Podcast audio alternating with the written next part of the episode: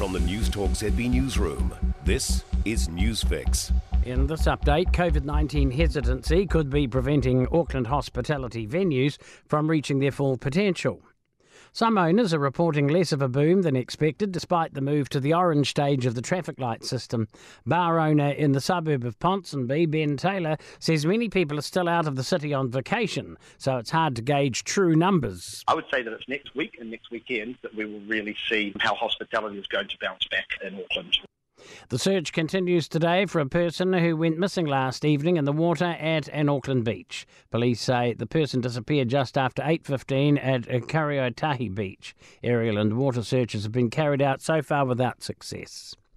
The three men convicted of murdering black jogger Ahmaud Arbery in the US have been sentenced to life behind bars.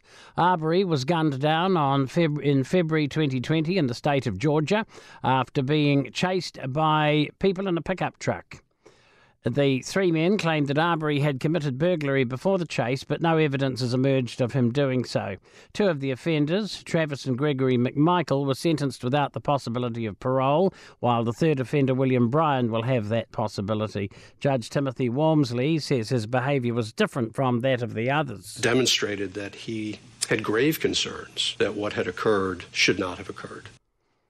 More protests outside the Australian Immigration Hotel where tennis star Novak Djokovic is being held. He's awaiting a court hearing to decide whether he can stay for the Australian Open after his visa was cancelled. Australian Home Affairs Minister Karen Andrews has rubbished claims his treatment has been inhumane. Mr Djokovic is not being held captive in Australia. He is free to leave at any time that he chooses to do so, and Border Force will actually facilitate that.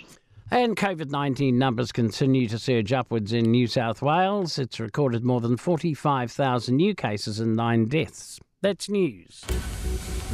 In sport, American Magic has been confirmed as the New York Yacht Club's representative for the 37th America's Cup. In a statement, American Magic say they enjoyed a successful relationship during the 2021 regatta in Auckland and, upon reflection, determined it was beneficial to partner with the New York Yacht Club again. Newly signed Wellington Phoenix defender Scott Wootton is relishing the challenges presented by playing in a league down under. The 30 year old, who made four appearances for Manchester United in the 2012 13 football season, has joined the Phoenix for the rest of their campaign. This time is, is, is absolutely perfect for me. It's the perfect challenge. Uh, it's a fresh challenge. Obviously, uh, you know, there's going to be a lot of tough things I need to overcome in terms of the weather, different uh, style of football. At sport, I'm Bruce Russell. For more news, listen to Newstalk ZB live on iHeartRadio.